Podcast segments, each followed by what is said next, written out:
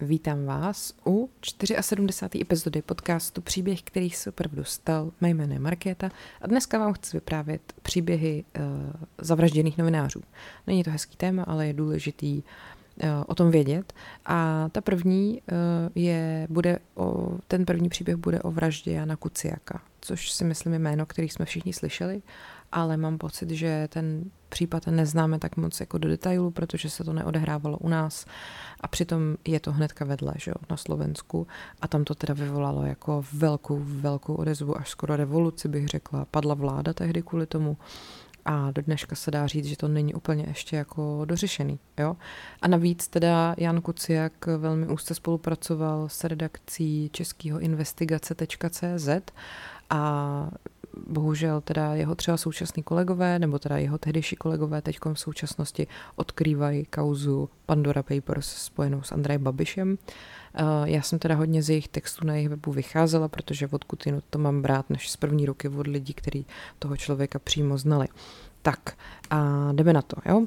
Vražda Jana Kuciaka a Martiny Kušnírové byla spáchána 21. února 2018 v západoslovenské obci Velká Mača nedaleko Trnavy. Eh, Jan Kuciak byl teda slovenský investigativní novinář a byl zastřelený ve věku 27 let i se svojí partnerkou Martinou Kušnírovou. Vlastně byl usmrcený dvěma střelama do srdce a ta Martina Kušnírová střelou do hlavy. A k vraždě se později přiznal bývalý profesionální voják Miroslav Marček a jako zprostředkovatel Zoltán Andrusko ten specializovaný trestní soud v Pezinku, který to eh, vyšetřoval, nebo teda spíš soudil, v září 2020 prozatím nepravomocně potvrdil vinu spolupachatele eh, bývalého policisty a Marčakova bratrance Tomáše Saboa, ale zprostil viny podnikatele Mariana Kočnera, který byl obžalovaný i z objednání vraždy a i jeho asistentku a údajně zprostředkovatelku Alenu Šušovou. K tomu se pak ještě vrátím jenom takový jako schrnutí na začátek, jo. A teď o co tam vlastně šlo, jo. Eh, ten úkol, proč, nebo jako zabít um, Kuciaka, byl docela jako jasný. A ten člověk, který ho měl zabít, měl dostat 50 tisíc euro a k tomu mu měl být odpuštěný dluh 20 tisíc euro. Ten Zoltán Andrusko se teda nemohl, nemusel moc dlouho rozmýšlet a přijal tu nabídku. Uh, a když pak seděl v autě před domem té Aleny Šušový, eh, od který měl vlastně dostat další informace, koho vlastně má zabít, tak je dostal. Byl to teda Jan Kuciak, on dostal jeho fotku, adresu a pár snímků, který byly pořízený při jeho sledování.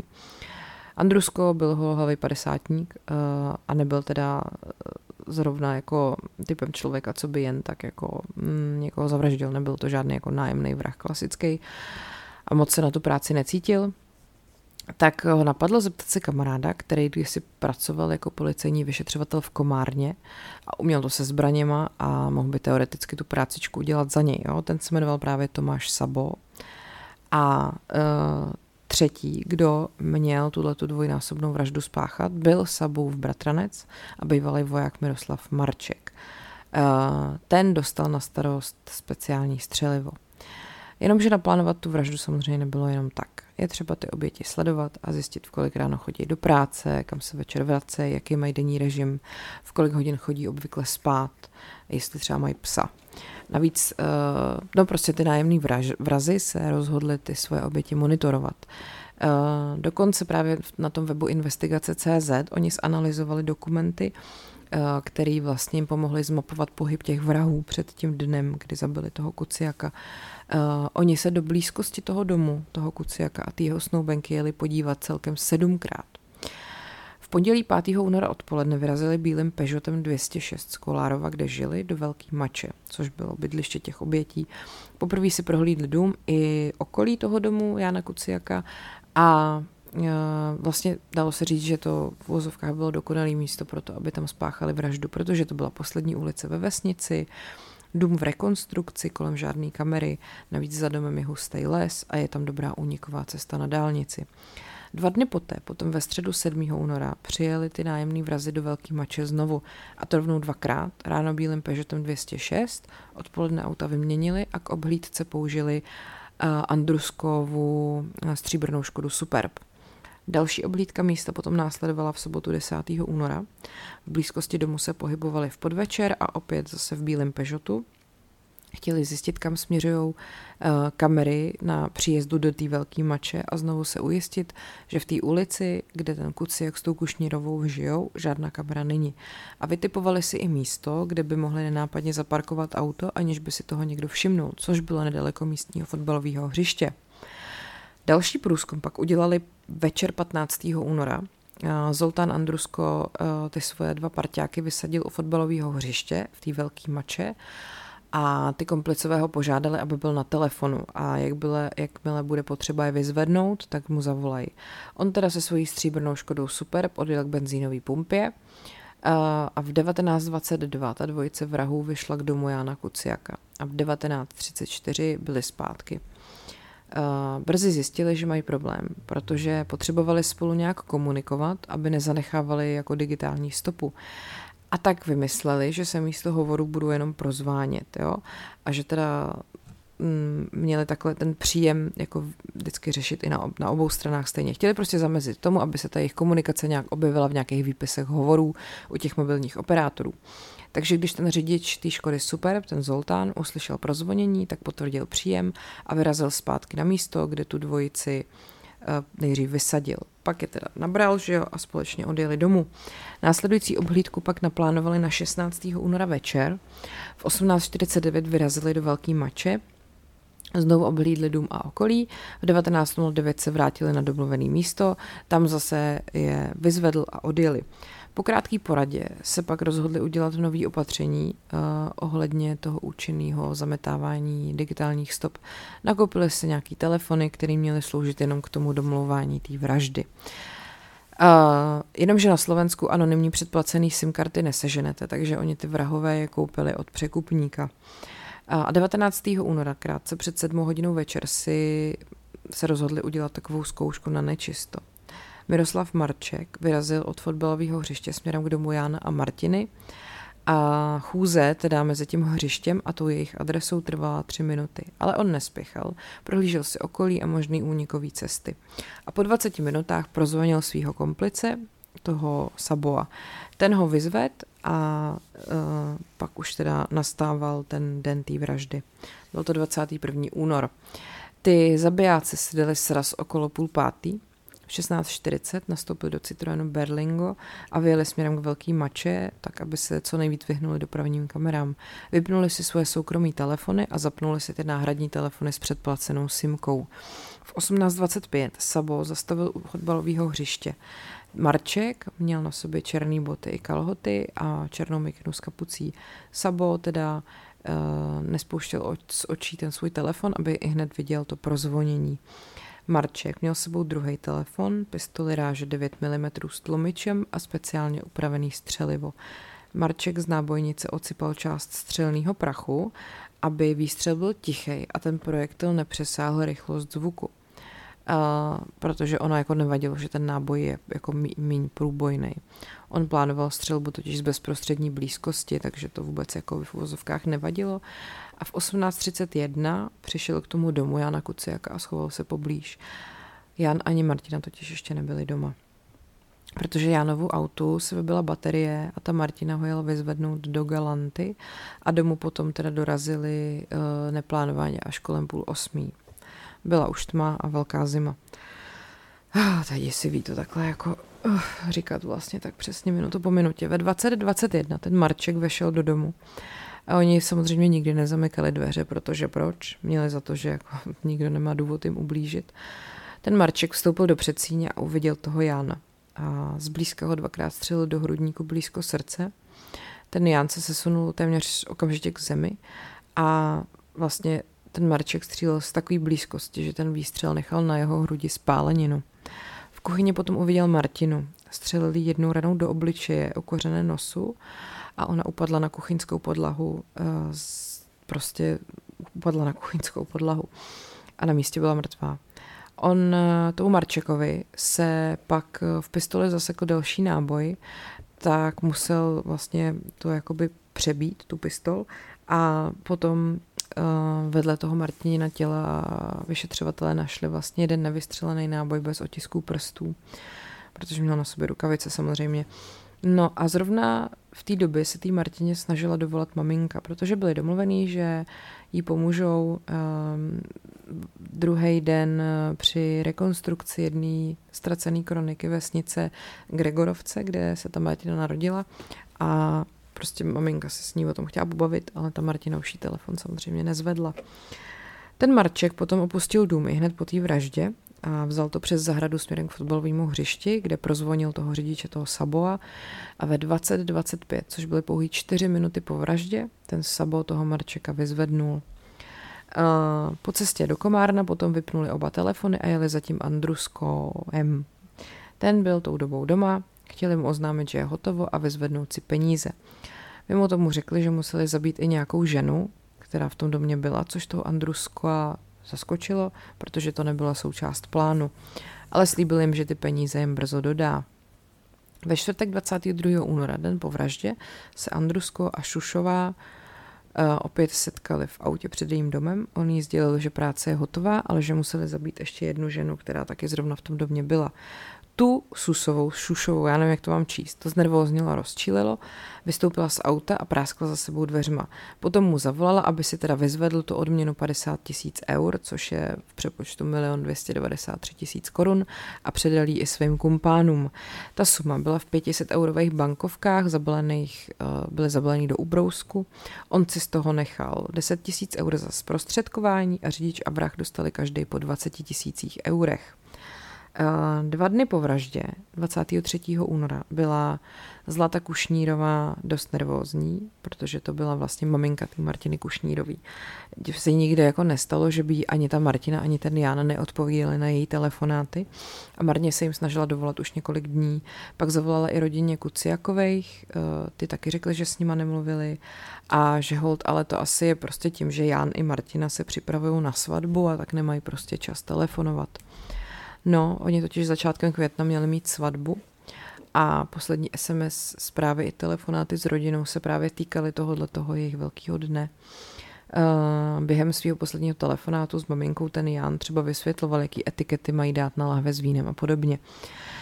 No ale 25. února uh, už to ta Zlata Kušnírová nemohla vydržet a netušila, proč prostě ani jeden z nich neberou telefon a když potom zavolala Kuciakovým jako rodičům toho Jána, zjistila, že ani oni se jim nemůžou dovolat, tak se rozhodli kontaktovat policii.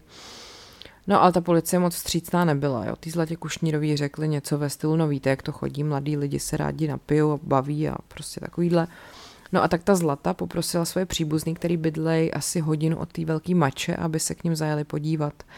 A ty kuci jako vy vlastně požádali Jánovu sestru Máry, aby udělala to samý. No a asi hodinu po telefonátu tý zlaty na policii, nakonec přece jenom ta policie k tomu domu Jána a Martiny v té brezový 558 v té velké mače dorazili. Vstupní brána byla zavřena, ale v kuchyni se svítilo, takže se rozhodli vstoupit na dvorek a přes okno uviděli to tělo té Martiny, jak leží prostě na podlaze a mysleli si nejdřív, že šlo o nějaký únik plynu a tak zavolali hasiče a sanitku. Ty příbuzný tý zlaty, který ona tam poslala, přijeli asi 8 minut po sanitce. Uh, Dům sice nebyl ještě označený policejní páskou jako místo činu, ale už bránu vlastně hlídal nějaký policista, který je nechtěl pustit dovnitř. No ale oni sklepním okýnkem zahlídli nohu nataženou na schodech. A když se jich pak policajti začali ptát, jestli Jan Kuciak neměl náhodou doma zbraň, tak jim došlo, že se něco strašného stalo. A šli se zeptat toho vyšetřovatele, uh, jestli Jan a Martina byli zastřeleni. On jim teda kejvnul, že ano. Uh, asi deset minut po těch příbuzných tý Zlaty Kušnírový přijela sestra Jána, ta Mária, jela z Nitry, což bylo asi půl hodiny jízdy Volala mi a říkala, že policie jí nedovolí vejít, ale že sanitka nikoho neodvezla. Trochu jsme si oddychli, mysleli jsme si, že jim třeba jen vykradli sklep. Nikdy by, by nás bývalo nenapadlo, že se mohlo odehrát něco jako vražda. Řekl k tomu Josef Kuciak, což byl Jánův otec. Když potom policie příbuzným Zlaty Kušnírový potvrdila, že Jan a Martina jsou mrtví, vlastně jako zastřelený, tak samozřejmě uh, to bylo jako pro ně strašný šok a nedokázali se přimět zavolat tý Zlatě Kušnírový a říct tý to jako po telefonu. A tak se rozhodli, aby, že zavolají jejímu synovi, jako vlastně bratrovitý uh, Martiny Kušnírový a požádali ho, aby tu zlatu odvezl na policejní stanici. Můj syn Lukáš ke mně přišel, mami, něco se stalo, musíme do Trnavy na policii. Uh, neřekl mi žádné podrobnosti a já jsem ho celou cestu nutila, aby jel co nejrychleji. Vyjížděli jsme přesně o půlnoci, vzpomínala ta Zlata Kušnírová. Uh, ty Gregorovce, kde ona žije, jsou asi 360 kilometrů od Velký Mače, takže ta cesta jim trvala přes tři hodiny. Kolem půl čtvrté ráno jsme přijeli na policejní stanici v Trnavě. Kuciakovi už tam byli a plakali. Zeptala jsem se, co se stalo, ale oni mi nebyli schopni nic říct. Pak vyšel ze dveří policista a řekl, a tady je ta žena z východu, matka zavražděné. A takhle ona se dozvěděla, že ta její dcera je mrtvá, což je prostě strašný. Výpověď na policii trvala asi dvě hodiny. Uh, ona potom teda opouštěla tu policejní stanici v Trnavě někdy v 6 ráno. Chtěla jsem jít do velké mače, ne dovnitř do domu, to bych nesnesla, jen jsem jim chtěla být blíž, být blíž tomu domu. Policisté mě ale nenechali vejít, strašně moc jsem chtěla Maťu obejmout a držet ji ještě aspoň jednou naposledy. Janův bratr Josef Kuciak mladší přiznává, že si z těch dnů kvůli hlubokému psychickému otřesu ani už nic moc nepamatuje. Byl jsem úplně mimo. Později mi rodiče řekli, že jsem stál tady v obýváku a rozbíjel sklenice. Vůbec o tom nevím. Když se potom zpráva o té vraždě roznesla, tak celý Slovensko bylo v šoku samozřejmě, protože ta vražda na několik dní zaplnila titul, titulní stránky médií. Novináři jako jezdili do té velké mače a nikdo nechápal, co se stalo. Ty novináři, kteří s tím Janem úzce spolupracovali, dostali policejní ochranu a dokonce vstup do redakce Aktuality SK, kde ten Jan uh, působil, byl ostražitě hlídaný. No a během týdne potom začaly po celé zemi vlastně obrovské demonstrace, vlastně největší v novodobé historii Slovenska protože lidi žádali nezávislé vyšetření té vraždy a žádali demisi předsedy vlády a během několika dnů, teda pardon, měsíců ta vláda opravdu rezignovala a po ní pak následoval i policejní prezident Tibor Gašpar a ředitel protikorupční jednotky Národní kriminální agentury Robert Kramer. Uh, no, takže takhle prostě to docela jako rychle šlo jak prostě nějaký domino. Uh, ta Zlata Kušnírová, samozřejmě jí Martina Jan stále dost chybí a čas od času zajde do jejich domu, aby se mohla dotknout jejich věcí. Naposledy, když jsem byla ve Velké mače, vzala jsem ze špinavého prádla Martininu ponožku. Chtěla jsem ji držet a nepustit, aspoň chvíli mít u sebe ještě kousek mé Martiny. No, Samozřejmě kdo a proč chtěl Jana zavraždit a uh, co se tam vlastně stalo, to uh, vám teď jako řeknu. Uh, ten nej, jeden z nejostřeji sledovaných soudních procesů, který na Slovensku potom jako začal, se uh, odehrával od 13. ledna 2018 a před tím soudem měl stanout Marian Kočner a jeho komplicové, který právě z té vraždy Jana Kuciaka a Martiny Kušnírový byli obvinění. Eh, k tomu soudnímu líčení se tehdy akreditovalo přes 120 novinářů z celého světa a vlastně celý ten proces provázely mimořádný bezpečnostní opatření. Jak jsem říkala, ten soud se konal u specializovaného trestního soudu v Pezinku eh, a vlastně byl dva týdny poté, co v samostatném řízení soud poslal na 15 let za mříže toho zprostředkovatele zločinu Zoltána Andruskova. Ten na rozdíl od toho Mariana Kočnera a dalších třech obžalovaných, vyšet, eh, dalších třech obžalovaných spolupracoval s vyšetřovatelem a dostal tak jako nižší trestní sazbu. No a ten soud teda stanovil 9 dní, kdy bude líčení této kauzy jako probíhat. A policie uzavřela vyšetřování na konci října. Podle prokuratury se obžalovaný dopustili závažného trestního činu dvojnásobný úkladný vraždy, za což jim hrozil trest odnětí svobody na 25 let nebo do životí. V první den procesu dostali prostor k vyjádření čtyři komplici, kteří vystupovali jako organizovaná skupina a nejsledovanější ze čtveřice obžalovaných je právě Marian Kočner, a který vlastně to své obvinění do té doby jako zatím nekomentoval. No, eh, na předběžném projednání obžaloby soud bohužel vyloučil některé důkazy, třeba přepisy z mobilní aplikace Tréma, z, telefonu toho Mariana Kočnera. Ta Tréma, to je taková ta šifrovaná aplikace, eh, kterou vy si můžete posílat zprávy, který nikdo pak jako nedokáže si nikde nějak jako přečíst. No, eh, právě z této mobilní komunikace Mariana Kočnera vyplývalo, že on měl být objednavatelem vraždy a jeho motivem měla být pomsta. Protože Jan Kuciak se dlouhodobě věnoval mapování biznisu toho Mariana Kočnera a v září 2017, což bylo šest měsíců před tou vraždou, uh, mu vlastně Kočner vyhrožoval. A ten novinář, ten Kuciak, na něj podal trestní oznámení, ale policie nikdy nepro, ne, nepodnikla žádný konkrétní kroky a v tomhle období právě ten Kočner měl objednat tu vraždu. Jo? A teď, jak tam byly ty další lidi, který už jsem tu zmiňovala. Ta Alena Susová, Šušová, to byla žena, kterou Marian Kočner oslovil, aby zařídila Kuciakův únos a následnou vraždu. Znali se už dlouho před vraždou. Eh, vyšetřovací spisy uvádějí, že Kočner v minulosti posílal na účet částky mezi 14 a 2000 eury měsíčně. A policie taky zjistila, že ta Susová používala Kočnerovou platební kartu a dva luxusní Mercedesy. Jeden z nich byl napsaný na její matku. Eh, podle té mobilní aplikace Tréma měla prostřednictvím facebookového účtu ta Susová svádět vlivný muže a získaný informace pak předávat Kočnerovi. Byla taková prostě jeho volavka a on jí absolutně věřil. Pak tam byl ten Zoltán Andrusko, to byl majitel pizzerie a blízký přítel Týsusový. Ta si ho měla najmout na vraždu Jana Kuciaka. On jí dlužil 20 tisíc euro a podle společné dohody měl teda mu ten dluh být prominutej a ještě měl dostat 50 tisíc euro navíc. On se s tím Kočnerem osobně zřejmě nikdy nesetkal, takže ta Susová byla takový prostředník mezi nima. Ten Zoltán Andrusko byl jako prvním odsouzeným v tom případu. Od vlastně od svého zatčení v září 2018 spolupracoval s policií a byl prvním svědkem, který označil toho Mariana Kočnera za objednavatele vraždy.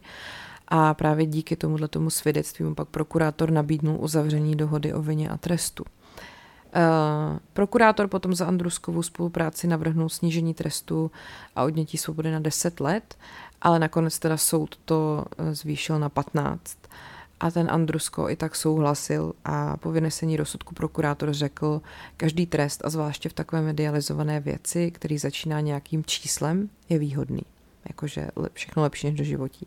No, Tomáš Sabo a Miroslav Marček jsou bratranci. Andrusko je najal na vykonání samotné vraždy a oni oba tu nabídku přijali a on mezi ně teda rozdělil po 20 tisících eur, což byl vlastně on dostal těch 50 tisíc, že jo, tady každý dostal 20 a on si nechal 10. Eh, bývalý policejní vyšetřovatel Sabo s bývalým vojákem Marčekem byli právě v té velké mače eh, vlastně několikrát, než toho Guciaka zabili, jak jsem tady popisovala. Uh, no, nikdo z jiných obžalovaných, kromě toho Andruskova, vlastně s tou dohodou a vině a trestu nesouhlasil. Všem hrozil trest mezi 25 lety až do životím a uh, v novodobí historii slovenské justice neexistuje případ, kdyby doživotně odsouzeného vězně propustili po určitý době strávený ve vězení na podmínku. Kromě obžalovaných se samozřejmě toho líčení účastnili taky pozůstalí Kuciaka a Kušnírový. Uh, matku Martiny Kušnírový tam zastupoval advokát Roman Kvasnica, ten obdržel loni v Dubnu cenu za lidská práva od amerického velvyslance na Slovensku a právním zástupcem Kuciakovy rodiny byl bývalý ministr vnitra a spravedlnosti Daniel Lipšic a oba, e, pozůstal, oba vlastně zastupovali ty pozůstalí bez nároku na finanční odměnu. To vyšetřování, které trvalo rok a půl, eh, bylo taky výjimečný tím, kolik, jaký množství se důkazů se naschromáždilo. Spis obsahuje dohromady 22 tisíc stran a obrovský kvantum digitálních stop. Je to celkem 54 terabajtů dat a eh, třeba ta investigace CZ právě u sebe měla celý tady ten policejní spis. No, uh, takže to je jako neuvěřitelné množství, že jo. Uh, v lednu 2020 bylo teda, jak jsem říkala, to soudní líčení s těma čtyřma obviněnýma zahájeno a ten Miroslav Marček se před soudem přiznal a popsal provedení toho skutku a uvedl taky, že objednávku vraždy dostal před koncem roku 2017 a Kuciak, že teda měl být původně unesený a zabitý tak, aby ho nikdy nenalezli, což pak označil za nereálný. Kušnírovou teda podle vlastních slov zabil, protože nebyl maskovaný kuklou a tím pádem ona by ho pak jako odhalila. Při svý výpovědi se omluvil rodinám obětí a ten Marian Kočner, ten samozřejmě svoji vinu popřel a připustil pouze nějaký nedovolený ozbrojování. Svoji vinu taky odmítla ta Alena Susová, která byla viněná za to zprostředkování té vraždy. Ten eh, Tomáš Sabo, což byl ten Marčekův bratranec, eh, který byl viněný z napomáhání, uvedl, že dostal objednávku pouze na zmlácení toho Kuciaka. V dubnu 2020 potom soud nepravomocně stanovil trest Miroslavu Marčekovi na 23 let odnětí svobody a soud potom rozhodl, teda v září 2020, že ke skutku sice došlo, ale že se nepodařilo prokázat vinu Kočnera a Susový. Kočnera odsoudil pouze teda ve věci toho nedovoleného ozbrojování k peněžitýmu trestu. Toho vrahova pomocníka Tomáše Sabo teda soud uznal vinným, jak jsem říkala, a e, vlastně ty pozůstalí obou obětí uvedli, že podají odvolání. Slovenský nejvyšší soud potom v červnu 2021 ten osobozující rozsudek pro Kočnera a Isusovou zrušil a vlastně se teďka čeká, co bude dál. Jo? Takže ještě jednou abych vám to vysvětlila, tam byl Marian Kočner, to byl ten, který si, si to objednal, protože Jan Kuciak o něm psal něco, co se mu nelíbilo. On měl volavku, tu Susovou, která najala Saboa, Andrusko a Marčeka a ty vlastně postupně nějakým způsobem uh, byli teda opravdu odsouzený všichni do vězení. Ale ten Kočner s tou Susovou jsou stále na svobodě, protože prostě nikdo nebyl schopný jim prokázat vinu. A teď jak se to celý ještě vlastně, co se pak dělo v médiích a ve společnosti. Slovenský premiér Robert Fico útok označil za bezprecedentní útok na svobodu tisku a demokracii na Slovensku. Uh, ale představitelé slovenské opozice taky při té příležitosti mu připomněli, že on sám se dřív kriticky vůči novinářům jako vyjadřoval rád. Tehdejší slovenský prezident Andrej Kiska uvedl, že chladnokrevná vražda mladých lidí je otřesným činem, který musí být potrestán. Eh, český premiér Andrej Babiš teda taky odsoudil násilí proti novinářům, ale český prezident Miloš Zeman, který sám v minulosti mimo jiný vtipkoval o tom, že novinářů je příliš mnoho a měli by se likvidovat, tak nejdřív to Kuciakovo umrtí nejdřív nekomentoval, ani jeho mluvčí neposkytnul žádný vyjádření, to je opravdu šokující. A až potom uh, prostřednictvím mluvčího uh, nějaký svůj odsudek jako teda poskytnul, no, ale jako to zajímá, že jo. Předseda Evropské komise Jean-Claude Juncker během návštěvy Bělehradu prohlásil, že vraždění či zastrašování novinářů nemají místo ani v Evropě, ani v demokracii. Eh, média případ označila za první vraždu novináře v novodobých dějinách Slovenska a 19 šéf redaktorů z veřejnoprávních i soukromých slovenských médií vydalo k vraždě společný prohlášení, kde uvedli, vražda novináře je vážným znamením, že se zločin obrací proti jednomu z nejdůležitějších pilířů svobody, proti svobodě slova a právu občanů kontrolovat mocné a ty, kteří překračují zákon. Syndikát novinářů České republiky vyzval slovenskou policii a orgány činný trestním řízení, aby pachatele potrestali a zajistili novinářům bezpečí a obdobně se pak vyjádřila i organizace Reportéři bez hranic a připomněla, že je to za posledních deset let pátá vražda novináře v zemích Evropské unie, včetně třeba hromadné vraždy redaktorů v Charlie Hebdo v lednu 2015, o kterých chci mluvit eh, v bonusové epizodě, která vyjde zítra. Uh, jiný prohlášení odsuzující Kuciakovu vraždu podepsalo 300 českých novinářů. Uh, Roberto Saviano, italský novinář a spisovatel v článku publikovaném 12. března 2018 v týdeníku Respekt hovořil o tom, že Jan Kuciak zaplatil za svoji novinářskou práci za svoji angažovanost. Taky píše, že mafiánský zločinecký organizace lze považovat za první podnikatelský skupiny ze západu, který nastoupili po pádu komunismu vlastně v zemích střední a východní Evropy a který prostě si tenhle ten přístup eh, na území někdejšího východního bloku budovali už předtím, tím, že budovali vztahy s komunistickými režimama, různou korupcí a ilegálními obchodama. A teď co vlastně ten Kuciak jako zjistil tehdy? On, eh, ten takhle, šéf-redaktor Aktualit SK vlastně chvíli po té vraždě toho Kuciaka přislíbil, že poslední text, na kterém ten Kuciak pracoval, bude zveřejněný. Došlo k tomu potom z 20, o půlnoci z 27. na 28. února a uh, reportáž byla zakončena slovy závěr článku chybí autor ho nestihl dokončit. Mm, ten rok připravovaný materiál pojednával o působení kalabrijský odnože italský zločinecký organizace Ndangreta, na Slovensku a figuroval v něm taky podnikatel Antonino Vadala, podle autora měl vazby i na vládnoucí stranu Smer. Fuf, no a na textu spolupracovala mimo jiné i Pavla Holcová, zakladatelka Českého centra pro investigativní žurnalistiku, která je zapojená v síti Organized Crime and Corruption Reporting Project a vlastně po této události jí česká policie poskytla ochranu. Mimochodem, tahle Pavla Holcová je teď ta, která je mm, vlastně stojí za tím novým publikovaným materiálem, který je součástí těch Pandora Papers, eh, co se teď zrovna probírá všude, takže si myslím, že je to hodně jako on point, že o tom teď mluvím. Eh, slovenský ministr kultury Marek Maďarič ve středu 28. února, vlastně týden po vraždě, rezignoval na svoji funkci a to v souvislosti s podezřením o propojení premiérova okolí s italskou mafín Dangreta, o němž Kuciak právě psal v tom posmrtně zveřejněném textu.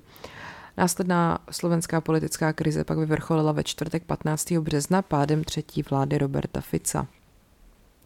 No a v pondělí 26. února 2018 na některých místech se konaly pětní schromáždění k uctění Kuciakovy památky, třeba v Bratislavě na náměstí Slovenského národního povstání či před sídlem redakce těch aktualit SK, ale taky v Praze na Václaváku u sochy svatého Václava nebo v Brně na Komenského náměstí u sochy T.G. Masaryka. Eh, slovenský opoziční hutí Olano sovolalo na středu 28. února pochod za Jana Kuciaka a jeho přítelkyni a akce se účastnilo několik set lidí. Protest po vraždě Jana Kuciaka a Martiny Kušnírový 9. března 2018 pak byl svolaný eh, v Bratislavě eh, a bylo to pod názvem Nechceme speť 90. jakože 90. léta a pak to vlastně, bylo to 2. března nakonec, to posunuli. Uh, no a teď asi není úplně důležitý, kdo, kdo to svolal a tak. No, uh, potom 9. března se 48 slovenských a 17 zahraničních měst, tam se vlastně konaly protestní schromáždění pod názvem Postavme se za slušné Slovensko a tam vlastně účastníci protestovali proti Ficovi a ministru vnitra Robertu Kaliňákovi a uh, protestů se zúčastnilo celkově kolem 120 tisíc lidí. Na hlavní schromáždění v Bratislavě přišlo podle odhadu 50 až 60 tisíc účastníků, což bylo největší veřejné schromáždění na Slovensku od sametové revoluce v roce 1989. No a takže prostě jako wow, vyvolalo to neuvěřitelnou odezvu, což je moc dobře.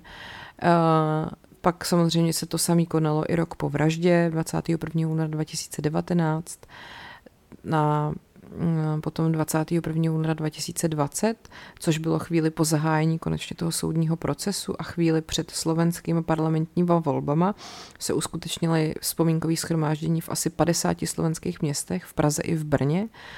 A e, tehdy už se nová vlastně slovenská prezidentka Zuzana Čaputová uctila památku i u domu zavražděných ve Velký Mači.